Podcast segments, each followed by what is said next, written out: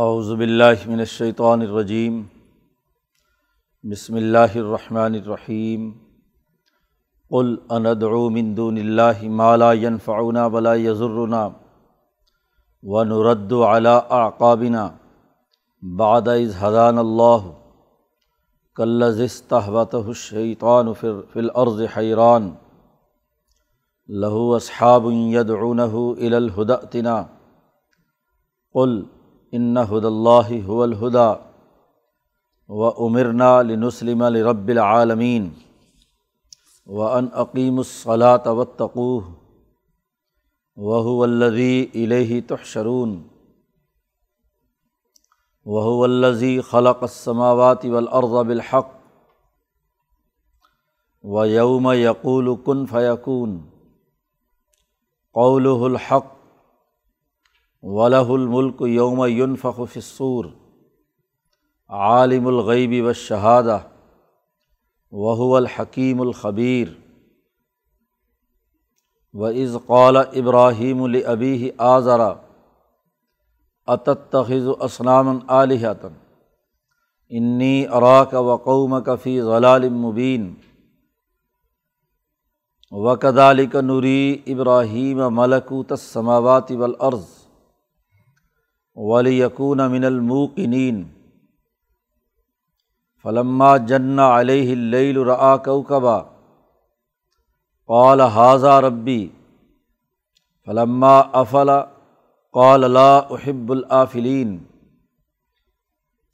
فلما رأى القمر بازغن قال حاضہ ربی فلما افل قال لئن لم يهدني ربی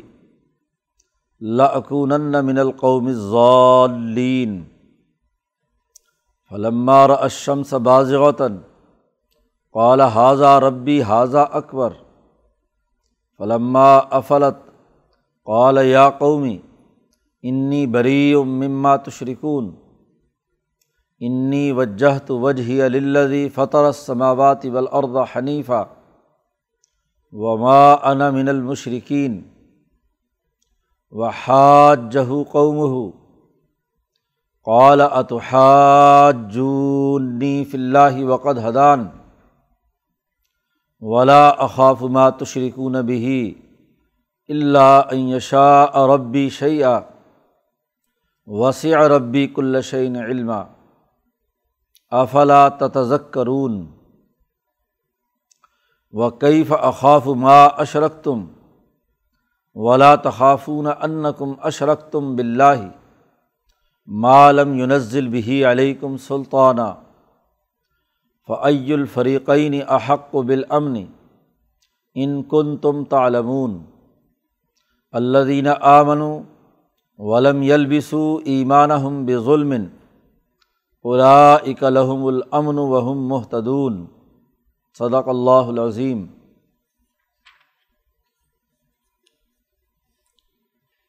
مکہ مکرمہ میں نازل ہونے والی یہ صورت صورت النعام اس کا بنیادی موضوع صنویت کا عقیدہ رکھنے والے فارسیوں، ایرانیوں یا بالفاظ دیگر صائبین جو اللہ کے مقابلے میں شریک ٹھہراتے تھے، دو خداؤں یا تین خداؤں۔ ان کو دعوت ابراہیمی ملت محمدیہ صلی اللہ علیہ و سلم کی طرف بلانا ہے، انہیں دعوت دینا ہے۔ تو اب تک اہم علمی سوالات قائم کر کے ان کو غور و فکر اور سوچنے کی دعوت دی گئی اور سوالات پوچھے گئے کہ کیا وہ اللہ جو پوری کائنات پر گرفت رکھتا ہے بندوں پر غالب ہے۔ وہ القاہر فوق عباد ہی کوئی پتہ زمین پر گرتا ہے تو اس کے علم کے بغیر نہیں ہوتا۔ ہر چیز پر اس کی گرفت ہے۔ تو اس کے ساتھ تم ظلمتوں، اندھیروں کو یا اسی طریقے سے تسلیس یا کسی انسان کو اللہ کے برابر ٹھہراتے ہو۔ تو انتہائی یہ نامعقول بات ہے۔ تو اب تک تو اس سے پہلے رقوع میں جو گفتگو کی گئی ہے، وہ اسی حوالے سے عقلی دلائل اور کائنات پر غور و فکر، گرد و پیش کائنات پر غور و فکر، تذکیر بھی اعلیٰ اللہ کا تذکرہ کرتے ہوئے انہیں اب اس مرحلے تک لے آئے کہ واضح طور پر اللہ کی حکمرانی کا اور اس کی گرفت کا بتا بتایا جائے اور پھر ابراہیم علیہ السلام جو دنیا میں توحید کے اصل بانی ہیں، مواحد اعظم ہیں۔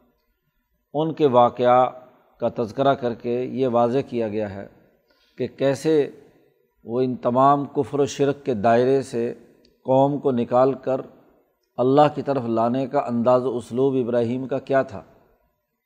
تو ابراہیمی تحریک کی جو اصل دعوت ہے، حنیفیت اور ذات باری تعالیٰ کے ساتھ تعلق، اس کو ابراہیم علیہ السلام کے ایک واقعے کے ضمن میں یہاں بیان کیا جا رہا ہے۔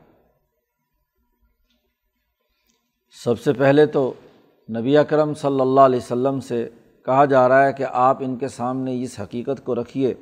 کل کہہ دیجیے اے محمد صلی اللہ علیہ وسلم من دون اللہ کیا ہم ایسے اللہ کو چھوڑ کر ان لوگوں کو پکاریں جو نہ ہمیں کوئی نفع پہنچا سکتے، نہ ہمیں کوئی نقصان پہنچا سکتے۔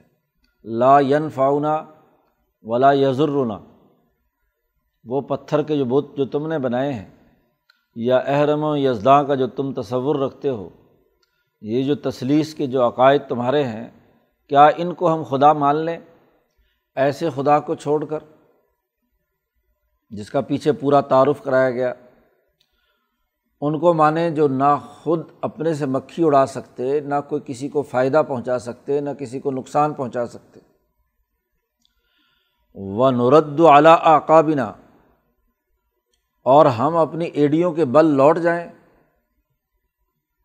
جہاں ہم پہلے کفر و شرک میں یہاں کی اقوام مبتلا تھی، اللہ نے ہدایت دی ہمیں۔ بعد از حضان اللہ اس کے بعد کہ اللہ نے ہمیں ہدایت دے کر ایک سچا اور سیدھا راستہ اور صحیح نظریہ دے دیا، اس کو چھوڑ کر تمہاری دعوت پر ہم دوسری طرف لوٹ جائیں۔ مکے کے کچھ مشرقوں نے یہ دعوت دی تھی مسلمانوں کو کہ واپس آ جاؤ، اپنے گھر واپسی کر لو۔ تو یہ واپسی کی دعوت دے رہے ہو تم، تو ذرا سوچو اور بھلا غور و فکر کرو۔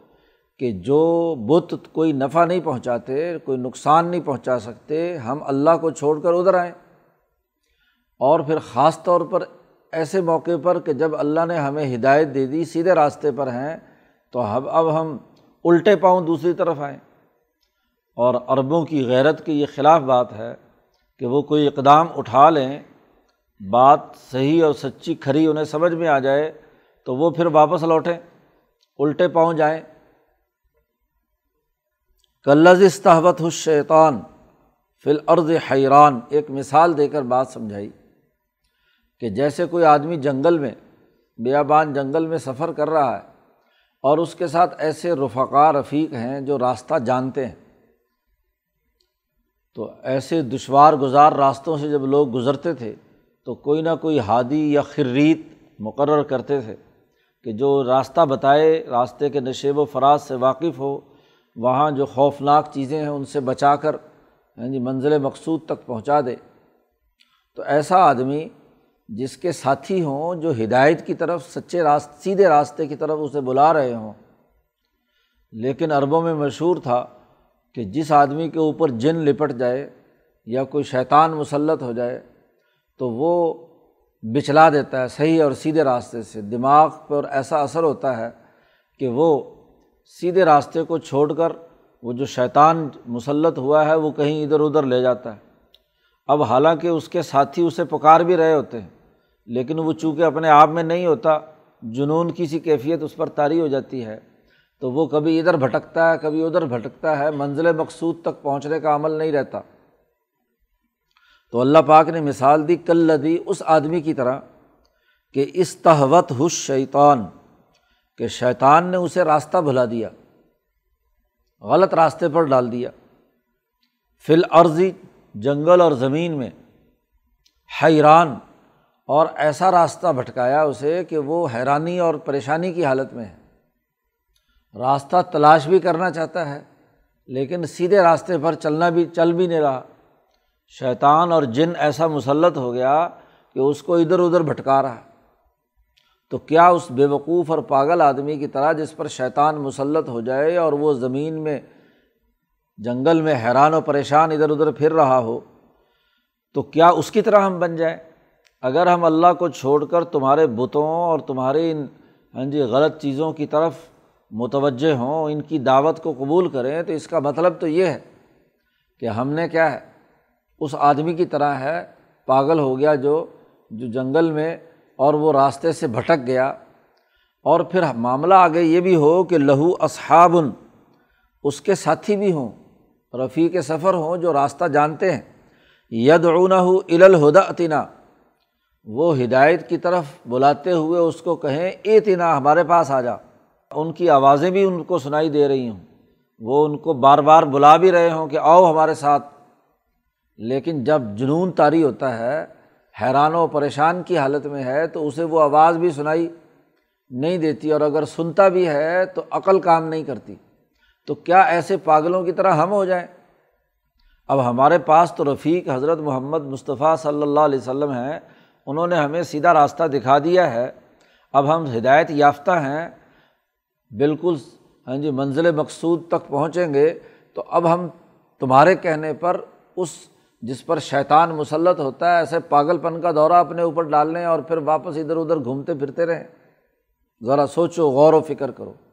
اپنی عام زندگی میں تم زمین میں، جنگل میں ایسے پاگل ہونے والے کو، حیران ہونے والے کو وہیں چھوڑ کر آگے نکل آتے ہو۔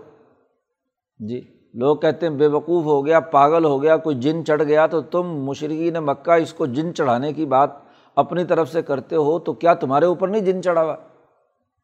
تم جو کفر اور ظلم کرتے ہو، تو تمہاری مثال بھی تو ایسی ہے نا۔ تو کیا ہم تمہارے ساتھ شامل ہو جائیں ان پاگلوں کے ساتھ؟ اب یہاں ان کو دو ٹوک اعلان کر دیجیے کل آپ ان سے کہہ دیجیے محمد صلی اللہ علیہ وسلم، ان حد اللہ ہی الہدا۔ ہدایت کا سیدھا راستہ وہی ہے جو اللہ نے مقرر کیا ہے۔ ہدایت وہی ہے۔ اور وہ عمر نہ نسلیم رب العالمین اور ہمیں حکم دیا گیا ہے کہ ہم رب العالمین کی فرما برداری کریں۔ ہم اسلام لائیں اس رب رب کے لیے جو عالمین، پورے جہان والوں کا رب ہے۔ اس کے تابع رہنے کا ہمیں حکم دیا گیا ہے۔ تو جب راستہ بھی یہی ہے اور کوئی راستہ نہیں ہے۔ باقی تو سنگلاخ پہاڑیاں ہیں۔ ہاں جی گھنے جنگل ہیں۔ اس میں خطرناک جانور ہیں۔ سانپ، بچھو اور پتہ نہیں کیا کیا۔ اب یہ ایک سڑک اور شاہراہ ہمیں ہدایت کی ملی ہے۔ تو اس ہدایت کے راستے پر ہم چل رہے ہیں اور ہمیں حکم دیا گیا کہ اسی پر چلنا ہے۔ جب کسی خوفناک جنگل سے نکلنا ہو اور جو راستہ چل رہا ہو، تو لوگ یہی ہدایت کرتے ہیں کہ بھائی اسی راستے اس راستے کو نہیں چھوڑنا۔ اس راستے پر رہو گے تو ادھر ادھر کی خوفناک چیزوں سے محفوظ رہو گے اور اگر راستے سے ادھر ادھر کوئی پکڑنیوں پہ نکل گئے تو پھر کیا ہے؟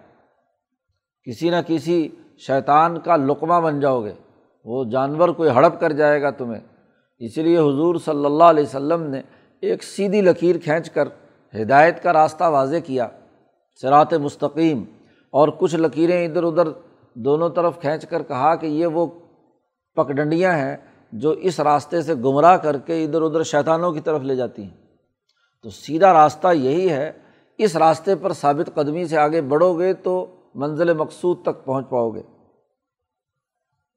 ہمیں جو رب العالمین نے حکم دیا ہے، اپنی فرما برداری کا، ان میں ایک حکم یہ ہے کہ وہ ان عقیم الصلاط ہمیں حکم دیا گیا ہے کہ نماز قائم کرو۔ وطقو ہمیں حکم یہ دیا گیا ہے کہ اللہ سے ڈرتے رہو۔ تو ہمیں تو اس کی پابندی کرنی ہے۔ وہ الدی الہی تو شرون اور وہی اللہ ہے جس کے سامنے تم تمام کو جمع ہونا ہے۔ ہمیں یہ بھی بتلایا گیا کہ آخر میں ہماری حاضری ہونی ہے اور ہم سے ہمارے کاموں کی کارکردگی رپورٹ طلب کی جائے گی کہ کیا کر کے آئے۔ صحیح کام کیا، صحیح سیدھے راستے پر چل کر آئے یا ادھر ادھر کیا ہے۔ شیطان کی طرف متوجہ ہو گئے۔ تو کیا ہم اللہ کو جو پوری کائنات پر گرفت رکھتا ہے اس کو چھوڑ کر ایسے گمراہ پاگلوں کی طرف متوجہ ہو جائیں جن پر کوئی شیطان اور جن مسلط ہے۔ پھر اللہ کا تعارف کرایا۔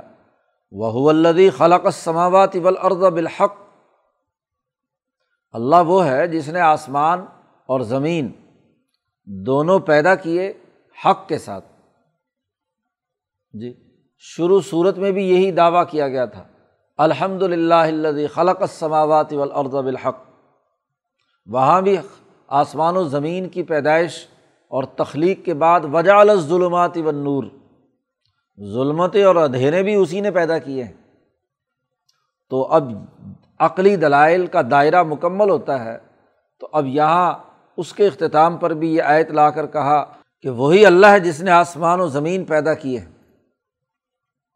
وہ یوم یقول کن فیقن اور وہ حشر کا دن جس میں تم تمام کو جمع ہونا ہے۔ اس دن اللہ تعالیٰ کہے گا، کن، ہو جاؤ، حشر کے میدان کو سجانے کا جیسے ہی اعلان کیا جائے گا تو فیقون ہو جائے گا۔ تو جس کی طاقت اور قدرت یہ ہے، آسمان و زمین کی تخلیق کا نظریہ تم بھی رکھتے ہو کہ اللہ نے ہی بنائی ہے۔ لیکن تخلیق کے بعد اگلا جو تدبیری نظام ہے، تم اس کا انکار کرتے ہو۔ اس کے لیے کہتے ہو یہ چھوٹے چھوٹے بت اور ستومڑے پیدا کر دیے گئے۔ یہ ان کے ضبرد کر کے اللہ میاں نوز باللہ معذور ہو کر بیٹھ گئے۔ ایسا نہیں ہے۔ اس کی طاقت اور قدرت کا عالم یہ ہے کہ نہ صرف اس دنیا کا نظام، بلکہ حشر کے میدان میں صرف ایک اشارہ ہوگا کہ بھائی حشر کا میدان لگنا چاہیے۔ اور فرشتہ یہ اعلان کر دے گا کہ ایو الزام البالیہ۔ ولحوم المتمزقہ، حلم و الرحمٰن۔ اے بوسیدہ ہڈیو، اے ریزا ریزا ہونے والے گوشتوں اٹھو۔ ہاں جی حلم و الرحمٰن، رحمان کی طرف دوڑو۔ تو سب اپنی قبروں سے سر جھاڑتے ہوئے ایک اشارے پر ہاں جی چاہے نہ چاہیں مصرعینہ دوڑتے ہوئے چھلانگے مارتے ہوئے اپنے اپنی قبر سے نکلیں گے اور شام کے جس علاقے میں میدان حشر سجے گا وہاں پہنچ رہے ہوں گے۔ تو کن فیقون تدبیر کے نظام کا یہ عالم ہے، پوری کائنات پر اتنی گرفت ہے کہ ایک فرشتے کے اعلان پر تمام لوگ از خود اپنے اپنے علاقوں سے دوڑتے ہوئے اس میدان میں جمع ہو جائیں گے۔ قول الحق، اس اللہ کی بات بالکل برحق اور سچی ہے۔ اس میں کسی قسم کی جھوٹ یا نا انصافی یا ناحق کی کوئی بات نہیں۔ ولاح الملک اور اسی کی سلطنت اور حکمرانی ہے۔ اس دن، جس دن سور پھونکا جائے گا، یوم یون فسوری جب سور پھونکا جائے گا، بادشاہی صرف اسی کی ہوگی، پوری کائنات، تمام مخلوقات فنا کر دی جائیں گی۔ سب فنا کی گھاٹ اتر جائیں گے۔ حکمرانی صرف اسی کی ہوگی۔ عالم الغیبی و شہادہ اس کی طاقت اور قوت کا عالم یہ ہے کہ وہ اس کائنات کے تمام غیبی امور کا بھی عالم اور جاننے والا ہے اور و شہادہ اور یہاں جو ظاہری طور پر تمہیں نظر آ رہا ہے، اس کا بھی عالم ہے۔ وہ الحکیم الخبیر، وہی اللہ بہت ہی حکمت والا اور بہت ہی جاننے والا ہے۔ تو کوئی چیز اس کے دائرۂ حکمت سے اور اس کے دائرۂ خبر سے باہر نہیں ہے۔ مکمل گرفت اسی ذات باری تعالیٰ کی ہے۔ تو جو عقلی دلائل اور سوالات تھے، وہ یہاں تک مکمل ہوتے ہیں۔ اور اب اس کے بعد ابراہیمی دعوت جو اصل ہے، حقانیت کی، اس کی طرف دعوت دینا یہاں سے شروع کی ہے۔ جیسا کہ گزشتہ صورتوں میں قرآن حکیم کا انداز اور اسلوب رہا ہے کہ صورت البقرہ میں پہلے یہودیوں کی خرابیاں ان کے دماغوں میں پنپنے والے فرسودہ خیالات، ان کی تردید اور ان کے چیلنج پیش کر کے ان کے کوئی ایسا شک و شبہ نہیں تھا جسے دور نہ کر دیا گیا ہو۔ پونے پارے تک یہ بات کہنے کے بعد کہا تھا کہ ابراہیم کو ہم نے امام انسانیت بنا کر بھیجا ہے اور ان کی دعوت کو تمہیں قبول کرنا ہے۔ اسی طرح صورت عال عمران میں عیسائیوں کی خرابیاں بیان کرنے کے بعد ابراہیم علیہ السلام کی دعوت کہا تھا، صد، ملت ابراہیم حنیفہ کی طرف تم متوجہ ہو۔ جی فتب ملت ابراہیم حنیفہ۔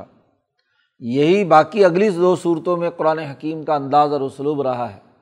اب چونکہ صائبین کو جو ہاں جی یہودی، مشرق اور عیسائی نہیں ہیں، باقی اقوام عالم کے نمائندے جو دنیا بھر میں پھیلے ہوئے ہیں اور وہ اللہ کے مقابلے میں دوسرے خداؤں کا عقیدہ رکھتے ہیں۔ اب انہیں، ان کے جتنے شکوک و شبہات ممکنہ طور پر تھے، وہ اب تک مکمل کرنے کے بعد ابراہیم کی طرف دعوت دی گئی ہے۔ اور ابراہیم علیہ السلام کا وہ واقعہ، جس میں خاص طور پر وہ بابل میں ابراہیم سے پہلے کی جو شرک اور کفر کی حالت تھی، اس منظر نامے میں ابراہیم نے کیسے لوگوں کو نکال کر توحید کی طرف متوجہ کیا تو اس واقعے کو خاص طور پر یہاں اس صورت میں بیان کیا گیا کیونکہ یہ تب ستارہ پرست ہیں، یا تو فلکیات کو ماننے والے تھے یا آتش پرست تھے۔ دنیا کی طاقتوں اور قوتوں جن سے یہ خوف زدہ رہتے تھے ہاں جی ان سے نکالنے کا بہترین طریقہ ابراہیم علیہ السلام نے بیان کیا تھا۔ لہٰذا وہ واقعہ یہاں بیان کیا جا رہا ہے۔ وہ از قول ابراہیم یاد کیجیے کہ جب ابراہیم علیہ السلام نے اپنے باپ سے کہا تھا، باپ حکمران ہے ہاں جی ریاست ابراہیم علیہ السلام ان کا بیٹا نوجوان ہے، وہ اپنے حالات کا جائزہ لینے کے بعد ابراہیم نے کچھ سوالات ہاں جی اپنے باپ سے اور بلکہ پوری قوم سے کیے۔ مجمع جمع ہو گیا اور وہاں ابراہیم علیہ السلام نے جو ان کے دماغوں میں ہاں جی ستارہ شناسی اور اس کی بنیاد پر ستاروں کو خدا ماننے، سورج، چاند، ستاروں کو، تو ان کے بارے میں عقلی بنیادوں پر ان سے سوالات کر کے پھر اللہ تبارک و تعالیٰ کی توحید کی دعوت دی ہے۔ قرآن حکیم کہتا ہے ویز قال ابراہیم البی آذرا ابراہیم علیہ السلام نے اپنے باپ آذر سے کہا اتخذ و اسلام علیحتاً کیا تو ان بتوں کو جو بے جان ہیں، ان کو تم خدا مانتے ہو؟ مجمع عام ہے، پوری قوم جمع ہے۔ اور باپ کو ہاں جی واضح کر رہے ہیں کہ کیا تم نے یہ بات کہی ہے؟ تم یہ چاہتے ہو کہ یہ بت جو ہے جو کسی کوئی کام کاج نہیں کر سکتے، ان کو تم نے خدا بنا لیا ہے۔ قرآن حکیم نے یہاں باپ کا نام آذر بیان کیا ہے۔ لیکن علم الانصاب کے جتنے ماہرین بنی اسرائیل یا بنی اسماعیل کے رہے ہیں، انہوں نے ابراہیم کے والد کا نام تاریخ بیان کیا ہے۔ قرآن یہاں آذر استعمال کرتا ہے۔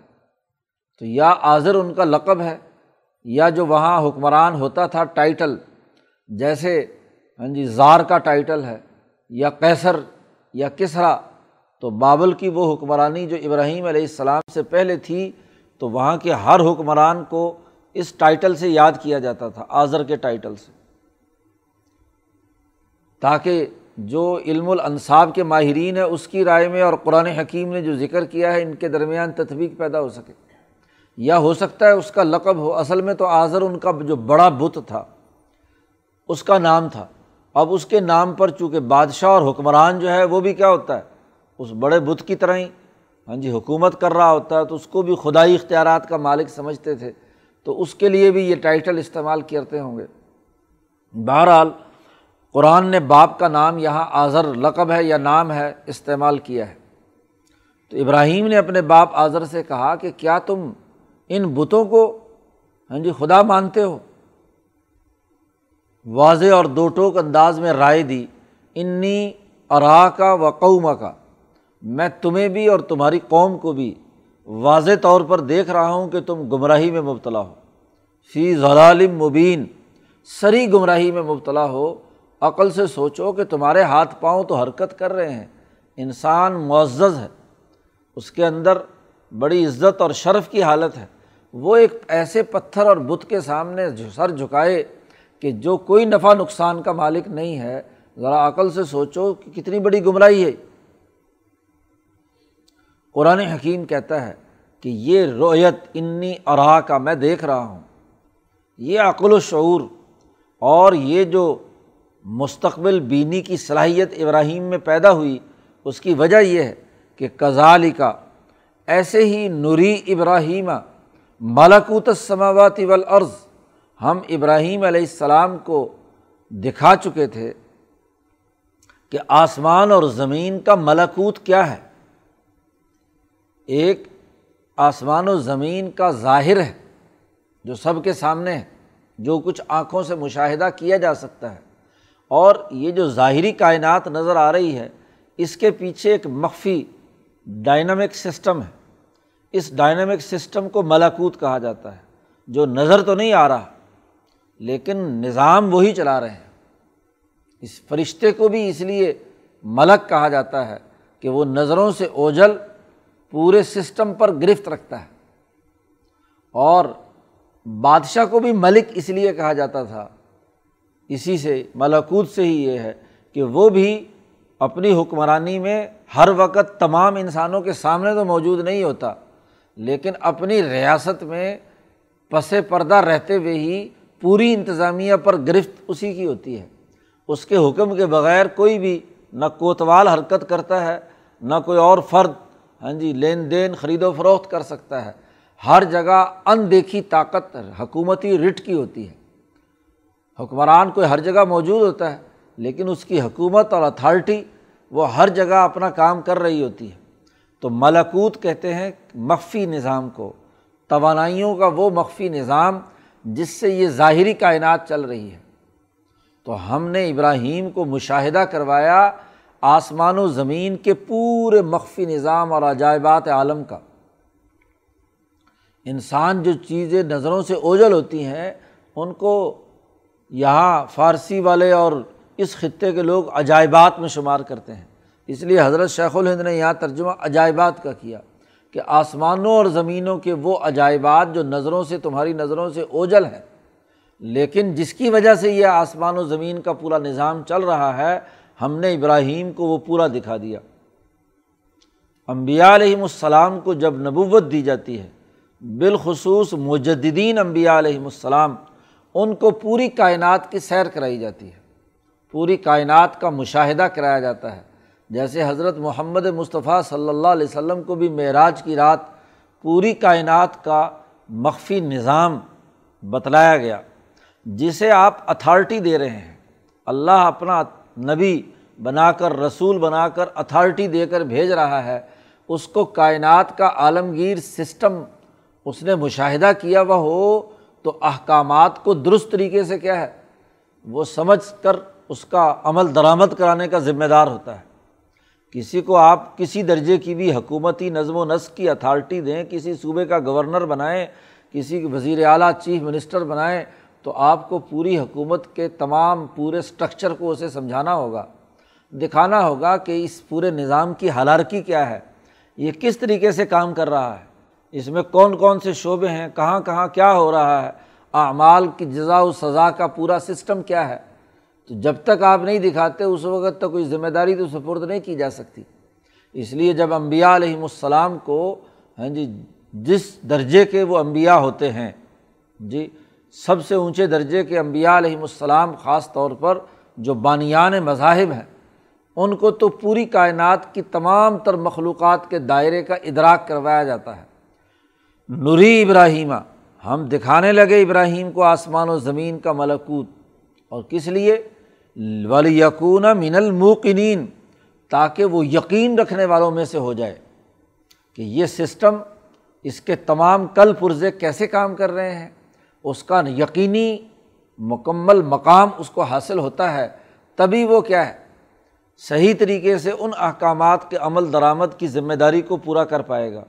جسے بیچارے کو سسٹم کا ہی نہیں پتہ اور ذمہ داری دے دی جائے، تو وہ بیچارہ کیا کرے گا؟ ادھر ادھر کے ٹامک ٹوئیاں مارے گا، سسٹم کے بارے میں معلومات نہیں، صحیح فیصلے نہیں کرے گا یا جو حکم دیا جائے گا، اس کو پورے طریقے سے عمل درآمد نہیں کروا سکے گا۔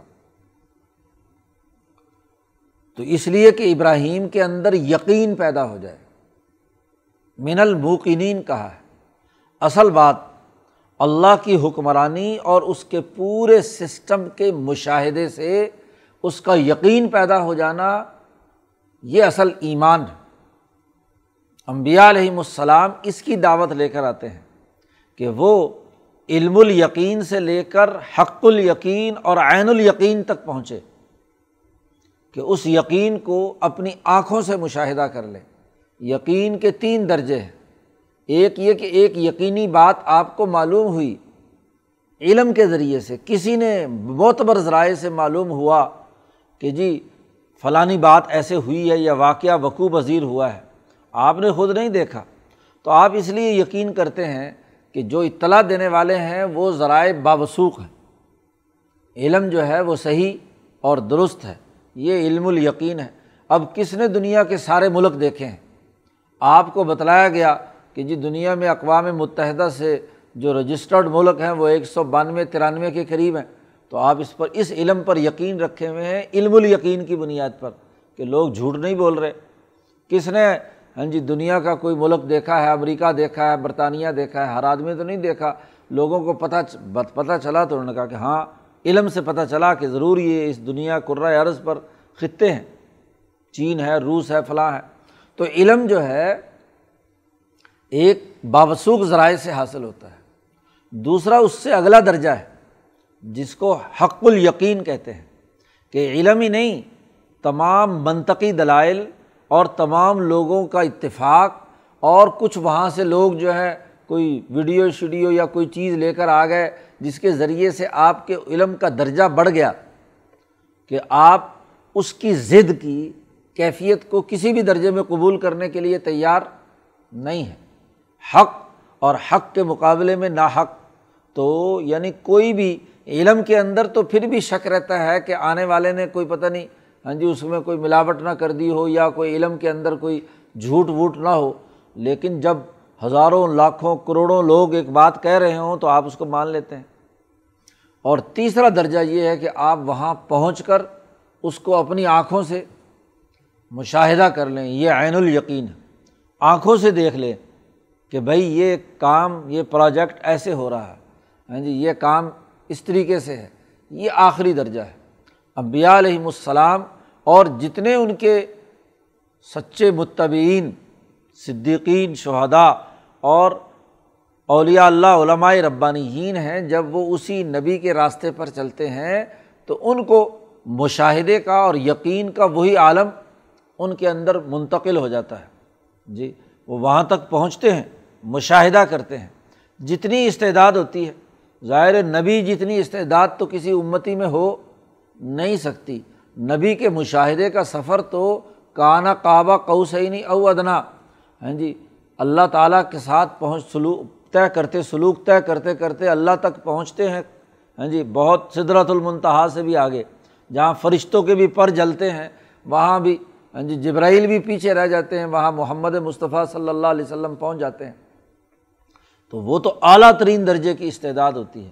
لیکن صحابہ اور اولیا صدیقین، جتنی اللہ نے استعداد رکھی ہے، اس استعداد کے مطابق مشاہدہ حق ان کے سامنے بڑھتا ہی چلا جاتا ہے۔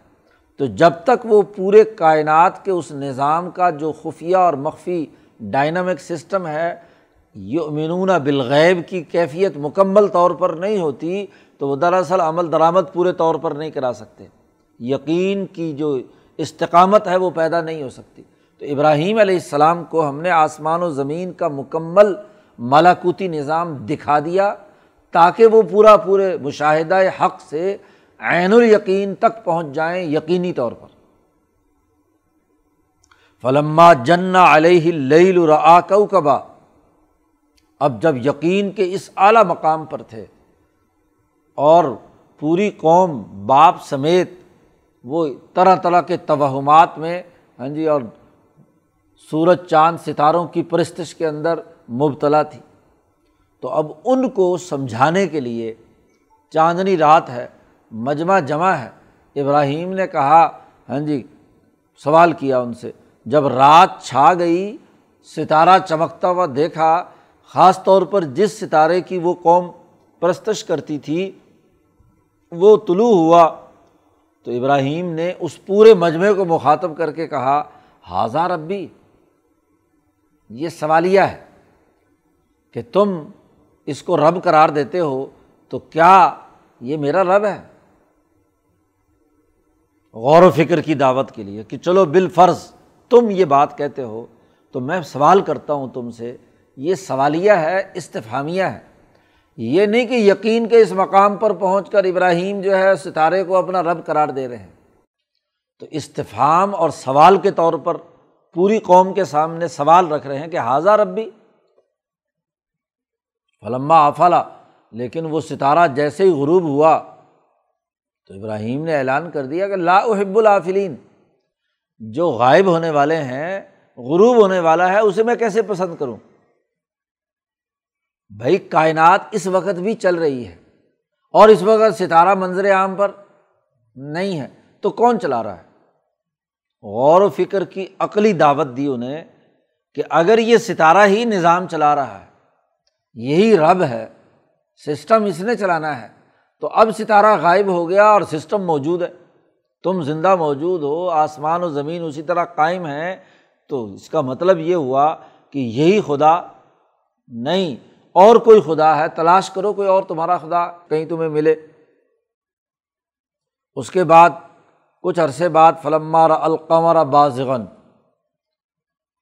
جب سورج چاند کو چمکتے ہوئے دیکھا وہ چمکتا ہوا چاند چودھویں رات کا ہاں جی طلوع ہوا۔ جب ستارہ طلوع ہوتا ہے تو چاند وغیرہ غائب ہوتے ہیں، اندھیری رات ہوتی ہے تو ستارے کی چمک دمک پورے ہاں جی فضا کو روشن کر دیتی ہے۔ لیکن جب چاند طلوع ہوتا ہے تو ستارے سارے غائب ہو جاتے ہیں۔ تو اب ستارہ تو غائب تھا، تو جب چاند پورے جوبن پر ہے، چودھویں رات کا چاند، تو سب قوم کو مخاطب کر کے کہا کہ احاظہ رب بھی یہ میرا رب ہے۔ وہ تو کتنی دیر رہنا تھا۔ ذرا ذرا ایک رات تو رات کے اختتام پر فلما افلا۔ جب وہ غائب ہوا تو اگلا پہلے کہا تھا، لا احب العافلین۔ میں غائب ہو جانے والوں کو پسند نہیں کرتا۔ میری محبت کا مرکز تو ہاں جی ایسی شخصیت نہیں ہونی چاہیے جو محبت کرے اور پھر کیا ہے، غائب ہو جائے۔ جس سے محبت اور عشق ہوتا ہے، تو وہ تو کیا ہے، ہر وقت حاضر رہتا ہے۔ تو یہ کیسا ستارہ ہے؟ ہاں جی طلوع ہوا اور غائب ہو گیا۔ تو اس کو میں پسند نہیں کرتا۔ جب چاند غائب ہوا تو اس سے بڑھ کر اگلا جملہ کہا۔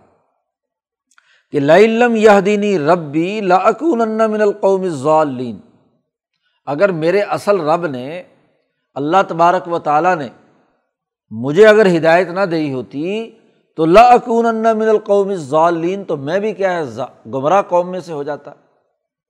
میں اسی سور اس اس چاند کو کیا ہے، خدا مان لیتا۔ اب یہ چاند تو غروب ہو گیا اور کائنات پھر بھی قائم ہے۔ تو اس کا مطلب یہ ہے کہ کوئی اور خدا ہے جو اس کائنات کا نظام چلا رہا ہے، خالی چاند جو ہے وہ۔ جی خدا نہیں۔ فلما راج شمس باز ذغاطن پھر جب سورج کو چمکتے ہوئے دیکھا، دوپہر کے وقت، تو ابراہیم نے مخاطب کر کے قوم سے کہا کہ احاظہ رب بھی یہ میرا رب ہو سکتا ہے۔ حاضہ اکبر، شاید یہ ہو، میرا رب اس لیے کہ بڑا ہے۔ ہاں جی ستارہ تو اتنا سا تھا، چاند اس سے بڑا تھا، اور یہ سورج جو ہے وہ اس سے بھی کیا ہے، بڑا ہے حاضہ اکبر۔ لیکن شام کو وہ سورج صاحب بھی غائب ہو گئے۔ تو قولا ابراہیم نے کہا، دیکھو، غور و فکر کرو، یا قومی انی بری مما تشرکون۔ میں بری ہوں اس سے جو تم شرک کرتے ہو۔ بھلا اب رات ہو گئی، سورج غائب ہو گیا، اب کائنات کا نظام کون چلا رہا ہے؟ کائنات تو موجود ہے۔ رات کو چاند کو ہو تو چاند بھی غائب ہو جاتا ہے، اور دن میں سورج کو ہو تو سورج بھی غائب ہو جاتا ہے۔ اور پھر بالفرض یہ کہو کہ سورج غروب ہوتے ہی چاند آ جاتا ہے، تو یہ بھی نہیں۔ ہر مہینے کی ہر تاریخ کو تو ایسا نہیں ہوتا۔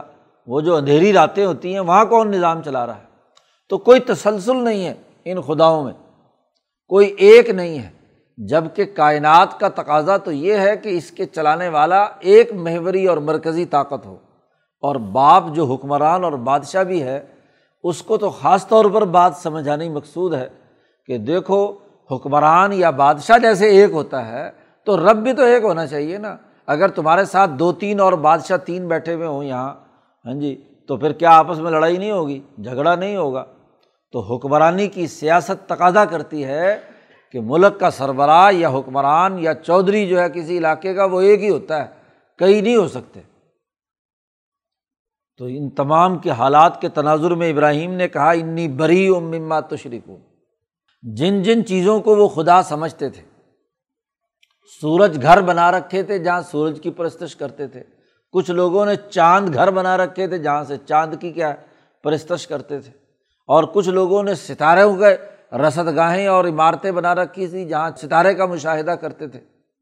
تو ابراہیم نے ان تمام کو رد کر کے کہا، انی وجہ تو وجہ لدی فتر سماوات ولاد حنیفن میں نے تو اپنے چہرے کو متوجہ کر لیا اس ذات کی طرف جس نے آسمان و زمین بنائے ہیں۔ آسمان و زمین بنانے والا ہی اس آسمان و زمین کا نظام چلانے والا ہے۔ تو میں تو اپنا مکمل رخ ادھر متوجہ کرتا ہوں اور وما انا من المشرقین اور میں مشرقین میں سے نہیں ہوں۔ واضح طور پر اپنے باپ کے سامنے حکومت کو ٹھکرا کر ابراہیم نے دلیری اور بہادری کا ثبوت دیتے ہوئے اپنا توحید کا اعلان کر دیا کہ میرا پورا وجود سر سے پاؤں تک اب متوجہ ہے، اسی حق باری تعالیٰ کی طرف جو آسمان و زمین کی پیدائش کرنے والا ہے۔ اور اس معاملے میں میں بالکل یکسو ہوں حنیفن حنیفیت کی کیفیت۔ میرے حاشیہ خیال میں میرے دماغ کے کسی کونے قدرے کے اندر بھی اس حوالے سے کوئی شک نہیں ہے۔ حنیف وہ آدمی ہوتا ہے جو اپنے فکر و عمل میں یکسو ہو جائے۔ دوسری بات کا خیال تک بھی اس کے دماغ میں نہ ہو۔ اس سے علاوہ کوئی اور علم یا کوئی عمل اس کے پیش نظر نہ ہو، وہ حنیف ہے۔ اور جو آدمی اپنے کسی بھی کام یا پروجیکٹ پر یکسو ہوتا ہے، وہی اچھا نتیجہ پیدا کر سکتا ہے۔ وہاں بیٹھ کر وہ ادھر ادھر کے خیالات کی طرف بھی متوجہ ہو، تو ایک تو ویسے ہی دماغ خراب ہوتا ہے، نفسیاتی مریض بن جاتا ہے۔ کام کر رہا ہے دفتر میں اپنا اور دماغ میں دوسرے خیالات، گھر کے، ادھر کے ادھر کے، فلانے، تو کام کیا خاک ہوگا؟ تو وہ تو دماغ پریشان تو ادھر لگا ہوا ہے۔ لیکن جو یکسو ہے، اس نے اپنی تمام علمی، فکری، عملی قوتیں اسی کام کی طرف فوکس کر دی ہیں، تو وہ بہت اچھا اور عمدہ طریقے سے کیا ہے، کام سر انجام پائے گا۔ تو حنیف ہو کر، یکسو ہو کر میں اللہ کی طرف متوجہ ہو گیا۔ وما انا من المشرقین دوبارہ پھر اعلان کیا کہ میں مشرقین میں سے نہیں ہوں۔ خیالات کا انتشار میرے دماغ میں نہیں ہے۔ فکری الجھاؤ یا علمی یا عملی الجھاؤ وہ میرے سامنے نہیں ہے۔ پیچھے کہا گیا تھا کہ اولائی کلینہ اب سلو بیما کا سبو یہ وہ لوگ ہیں جو اپنے ہی کاموں کے الجھاؤ میں پھنسے ہوئے ہیں۔ تو جو آدمی اپنے کرتوتوں کے الجھاؤ میں پھنسا ہوا ہو، وہ کیا نتیجہ پیدا کرے گا؟ وہ تو سارا ہر وقت اس کا دماغ اسی کے تانے بانے میں مبتلا ہوگا۔ اس کے دماغ میں ایسا وائرس آیا ہوا ہے کہ وہ بار بار ہاں جی مختلف دماغی فائلیں کھول رہا ہے، بند کر رہا ہے، لیکن رزلٹ کچھ بھی نہیں۔ تو میں ایسا نہیں ہوں۔ وبا انا من المشرقین اب جیسے ہی توحید کا اور حقانیت کا ابراہیم نے قوم کے سامنے اعلان کیا، قرآن کہتا وہ حاج جہو قوم ہو اس کی قوم نے اس سے جھگڑا کرنا شروع کر دیا کہ ہمارے خداؤں کی توہین کرتا ہے، انہیں مارتا ہے، توڑتا ہے، وغیرہ وغیرہ۔ جھگڑا، لڑائی شروع ہو گئی۔ ابراہیم علیہ السلام نے اعلان کیا، تو حاج جونی فی اللہ وقت حدان کیا تم مجھ سے اللہ کے بارے میں جھگڑا کرتے ہو؟ حالانکہ اللہ نے مجھے ہدایت دی۔ یقین کہ جس مقام تک ابراہیم پہنچ چکے مشاہدہ حق سے کے ذریعے سے، تو اب وہاں ان کو کسی ڈر اور خوف کے معاملات ان کے سامنے نہیں ہیں۔ وہ فوری طور پر اعلان کرتے ہیں کہ اللہ نے جب مجھے ہدایت دے دی، کیا اللہ کے بارے میں میرے، مجھے کائنات کی تمام باتیں روشن ہو گئیں؟ اور اس میں اللہ کی کار فرمائی سمجھ میں آ گئی تو اس وجہ سے تم مجھ سے جھگڑتے ہو۔ تمہارا سورج تو صرف دن بھر میں توانائی بکھیرتا ہے۔ تمہارا چاند تو صرف رات بھر میں اور وہ بھی چند راتوں میں چاندنی بکھیرتا ہے۔ تم جس ستارے کو پوجتے ہو وہ بھی مخصوص دنوں میں کیا ہے؟ روشنی دیتا ہے۔ اور میرا خدا جو ہر وقت پورے چوبیس گھنٹے اول سے آخر ظاہر اور باطن تمام کے اندر پورا نظام کنٹرول کیے ہوئے ہے۔ یہ سورج اور چاند ستارے بھی اس کے سامنے سجدہ ریز ہوتے ہیں، اس سے اجازت طلب کرتے ہیں دنیا میں طلوع ہونے کے لیے۔ تو اس کی ہدایت کے بعد پھر تم مجھ سے اللہ کے بارے میں جھگڑتے ہو۔ ابراہیم نے بڑی دلیری اور بہادری سے پوری قوم کے سامنے اعلان کر دیا کہ ولا اخاف ماتشری کیوں نہ بھی میں قطعی نہیں ڈرتا ان تمام بتوں سے جن کی جن کو تم اللہ کا شریک ٹھہراتے ہو۔ ہاں اللہ یشا عرب بھی شیا مگر میرا رب ہی مجھے کوئی تکلیف پہنچانا چاہے تو وہ الگ بات ہے۔ میں نے جب اللہ کے سفرد کر دیا اپنے آپ کو، تو میرا رب اگر کوئی چاہے، تو رب کے چاہنے کو تو کوئی روک نہیں سکتا۔ لیکن میں تمہارے خداؤں سے ڈرنے والا نہیں ہوں۔ وسیع رب بھی کل شعین علم میرے رب کا علم ہر چیز پر کیا ہے؟ وسیع۔ آفالات تزک کروں کیا تم غور و فکر نہیں کرتے؟ نصیحت حاصل نہیں کرتے۔ اور عجیب بات ہے کیفا خوف ماں اشرک تم میں کیسے ڈروں؟ تمہارے ان بتوں سے جن کو تم شریک ٹھہراتے ہو اللہ کا۔ ولا تخافون، تم نہیں ڈرتے۔ ان کم اشرک تم بلّہ کہ تم اس کائنات کا نظام چلانے والے ہاں جی حقیقی رب اللہ تبارک و تعالیٰ کا شرک کرتے ہوئے تم تو ڈرتے نہیں۔ تم یہ غائب ہونے والے خدا، جن کو تم نے خدا کا درجہ دیا ہے، سورج، چاند، ستارے، ان کو اللہ کا شریک ٹھہراتے ہوئے تو تمہیں شرم نہیں آتی۔ تم تو ڈرتے نہیں۔ تو میں کیسے ڈروں تمہارے ان غائب ہونے والے خداؤں سے یا تمہارے سے؟ کہ جی اب تم نے سورج دیوتا کا انکار کر دیا تو یہ تمہیں جلا کر بھسم کر دے گا، یہ تم نے چاند دیوتا کا انکار کر دیا تو اس کی توانائی تمہیں ہاں جی ادھیڑ کر رکھ دے گی اور یہ ستارے کی مخالفت سے تمہارے لیے نقصان پہنچے گا تو کیسے نقصان پہنچے گا؟ جو اصل ذات باری تعالیٰ ہے اس سے تم تو ڈرتے نہیں ہو۔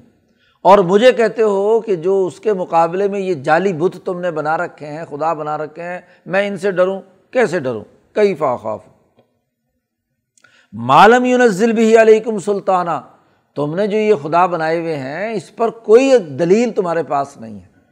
ہاں جی کوئی چیز نازل نہیں کی گئی بطور دلیل کے کوئی ثبوت ہو۔ یہ ثبوت تو تمہارے سامنے ہو چکا کہ یہ جوبن پر تھے اور پھر غائب ہو گئے۔ تو کیا غائب ہونے والا بھی خدا ہو سکتا ہے؟ قرآن حکیم کہتا ہے، ابراہیم نے کہا فعی الفریقین احق و بالامن ان دونوں جماعتوں میں سے امن کا مستحق کون ہوگا؟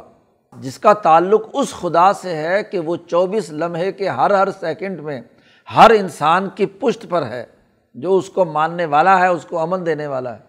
یا وہ سورج، چاند، ستارے جو ایک وقت کے لیے توانائی بکیرتے ہیں اور پھر غائب ہو جاتے ہیں۔ تو دونوں فریقوں میں سے کون زیادہ امن میں رہے گا؟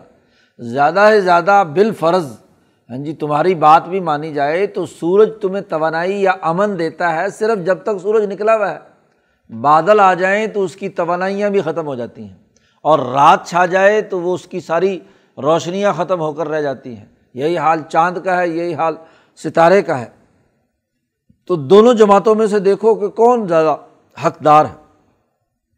ان کن تم تالمون اگر تم کوئی علم رکھنا چاہتے ہو، جہالت کے دائرے سے نکل کر علم کے دائرے میں آنا چاہتے ہو، شعور کے دائرے میں آنا چاہتے ہو، تو ذرا فرق دیکھو دونوں کے درمیان۔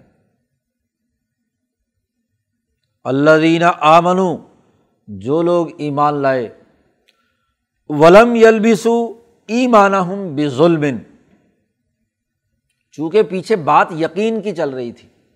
یہاں حضرت شیخ الہند رحمۃ اللہ علیہ نے ایمان کا ترجمہ ایمان نہیں کیا، یقین سے کیا ہے کہ وہ لوگ جو اللہ کی اس کائنات پر گرفت اور اس کی ربوبیت کا یقین لانے والے رکھنے والے ہیں، ولم یلبسو ایمان ہوں بے ظلم اور انہوں نے اپنے اس یقین کے اندر کسی قسم کی کمی اور کوتاہی نہیں کی، کوئی نقصان یا ظلم نہیں کیا۔ بے ظلم کہا ہے، نکرا ہے۔ جو تعظیم کے لیے آیا بڑا ظلم۔ اور بڑا ظلم کیا ہے؟ جب یہ آیت مبارکہ نازل ہوئی تو صحابہ نے حضور صلی اللہ علیہ وسلم سے عرض کیا کہ ایونا لم یا ظلم ہم میں سے کون ایسا آدمی ہے جس نے اپنی زندگی میں کوئی کوتا ہی نہ کی ہو، ظلم نہ کیا ہو؟ یہ تو قرآن نے بڑی کڑی شرط عائد کر دی کہ ایمان لائے اور اس سے کبھی ظلم کا صدور نہ ہوا ہو۔ انہوں نے ظلم نکرا عموم کے معنیٰ میں چھوٹے سے چھوٹے ظلم کے معنیٰ میں اسے استعمال کیا۔ جو عربوں کا دستور ایک قاعدہ اور ضابطہ تھا کہ نکرا جو عموم پر دلالت کرتا ہے اور ہر چھوٹی سے چھوٹی جو خرابی ہے ہاں جی اس کو بھی ظلم سے تعبیر کیا جاتا ہے۔ نبی اکرم صلی اللہ علیہ وسلم سے جب سوال کیا تو آپ صلی اللہ علیہ وسلم نے قرآن کی دوسری آیت پڑھ کر فرمایا کہ ان شر کا لظلم عظیم۔ یہاں ایمان کے مقابلے پر جس ظلم کی بات ہو رہی ہے، اس سے مراد شرک ہے۔ تو یہاں ظلم کی جو تنوین ہے، یہ عمومی نخرا کے لیے نہیں، بلکہ تعظیم بڑے ظلم کے لیے۔ تو یہ بھی عربوں کے یہاں ہاں جی عربی میں یہ ہاں جی اس طرح استعمال کیا جاتا ہے۔ تو بھی ظلم اب اگر ظلم سے مراد شرک ہو اور ادھر سے کیا ہے، ایمان کا ترجمہ کیا جائے کہ انہوں نے اپنے ایمان میں شرک شامل نہیں کیا۔ تو ایک طرف عام آدمی ہاں جی ترجمہ کرتے وقت کہ ایک طرف اس کو ایمان والا کہہ رہے ہیں اور ایک طرف اس کو مشرق کہہ رہے ہیں، تو دونوں چیزیں جمع کیسے ہوں گی؟ اس لیے حضرت نے یہاں ایمان کا ترجمہ کرنے کے بجائے ترجمہ کیا یقین کا، کہ جن کے یقین میں کسی قسم کا ظلم یا قومی یا کوتاہی نہیں ہوئی۔ اور ظلم کا ترجمہ کیا کوتاہی؟ تو شرک بڑی کوتاہی ہے۔ تو پوری جامعت کے ساتھ تمام مطالب اور مفاہیم حضرت نے اپنے ترجمے میں سمیٹ لیے کہ وہ لوگ جو یقین لائے اور اپنے اس یقین میں کسی قسم کا کوئی نقصان نہیں کیا، کوئی کوتاہی نہیں کی۔ لم یلبسو ایمان ہم بھی ظلم اب ظاہر ہے کہ لوگ یقین اپنی اپنی استعداد کے مطابق رکھیں گے نا۔ ابراہیم کا، یا امبیا کا جو درجۂ یقین ہے، وہ تمام امتیوں کا تو نہیں ہو سکتا۔ یا الاظم اولیاء اللہ، صحابہ کا جو یقین کا مقام ہے، وہ باقی عام مسلمان کا نہیں ہو سکتا۔ تو جس آدمی میں جس درجے کی یقین کی صلاحیت ہے، تو وہ یقین لائے اور اپنے یقین میں کوئی نقصان اور کمی نہ کرے۔ یعنی ایمان لانے میں، یقین میں کسی قسم کی کمی اس کے اندر نہ ہو، تو الائی کا لحم الامن، وہی لوگ ہیں ان کے لیے امن ہے اور دل جمی کی بات ہے۔ وہی یکسوئی حاصل کر سکتے ہیں۔ آدمی پریشان ہو، ذہنی خیالات اس کے منتشر ہوں، تو وہ امن میں نہیں ہوتا، خوف زدہ ہوتا ہے۔ ہاں جی اس کا دل جمع نہیں ہوتا، دل خوف اور گھبراہٹ کے عالم میں ہوتا ہے، کبھی ادھر کبھی ادھر کبھی ادھر، یہ نہ ہو جائے، وہ نہ ہو جائے، یہ دھڑکا، وہ دھڑکا۔ لیکن قرآن کہتا ہے، جو یقین کے مقام پر اللہ کے ساتھ اپنا علم الیقین، حق الیقین، عین الیقین کے یقین کے مقام تک پہنچ جاتا ہے، اس کو دل جمی نصیب ہوتی ہے، اس کو امن نصیب ہوتا ہے۔ چونکہ اس سے کوئی خوف نہیں ہوتا۔ قرآن نے وہاں ہاں جی ستاروں اور سورج کی پرستش وغیرہ کے ہاں جی رد میں قرآن نے وہاں بھی یہی ذکر کیا تھا کہ امن اسی سے ہوگا، حنیفیت تبھی پیدا ہوگی کہ انسان میں دل جمی ہو۔ اس بات پر انسان یکسو ہو کر اس کا دل جم جائے۔ تو یہ دل جمعی بہت اونچی بات ہے۔ صوفیہ کے یہاں تو یہ بہت اونچا مقام ہے کہ انسان ہاں جی اس کے اندر دل جمی پیدا ہو جائے، خوف کی حالت انتشار ذہنی کی حالت، خیالات کے بکھرنے کی حالت اس میں سے ختم ہو جائے۔ تو الائی لحم الامن وہم محتدون دل جمی بھی ہو اور سیدھے راستے پر بھی ہوں۔ ہدایت یافتہ بھی ہوں۔ وہی سیدھے راستے پر ہیں جو اپنے یقین میں کسی قسم کی کوتاہی نہیں کرتے۔ اس لیے تمام صوفیہ کی جو محنت اور مشقتوں کا مرکز ہے، وہ یقین کا سفر ہے۔ یقین کا سفر، سلوک راستہ چلنا، تو دراصل یقین کے سفر پر گامزن ہونا ہے۔ اور حضرت شاہ عبد القادر صاحب رائے پوری کا جملہ ہے کہ اللہ تعالیٰ جسے توفیق دیتا ہے، اسے ہی یقین حاصل ہوتا ہے۔ جی آدمی اپنی محنت اور کوشش جاری رکھے، ذکر اذکار اور مشائق کی صحبت جاری رکھے، تو ایک نہ ایک دن یقین اللہ پاک عنایت کرتے ہیں، لیکن یقین دینے کا اختیار بھی اسی کے پاس ہے۔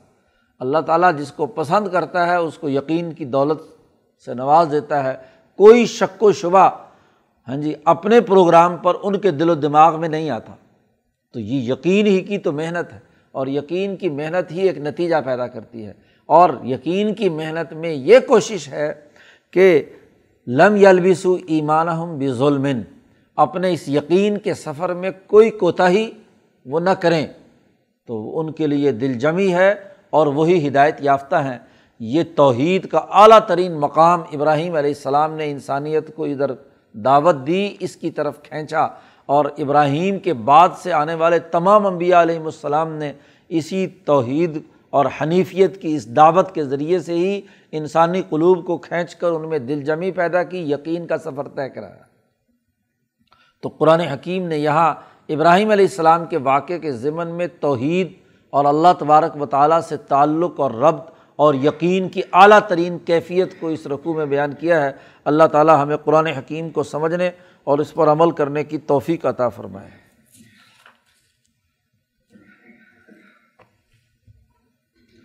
اللہ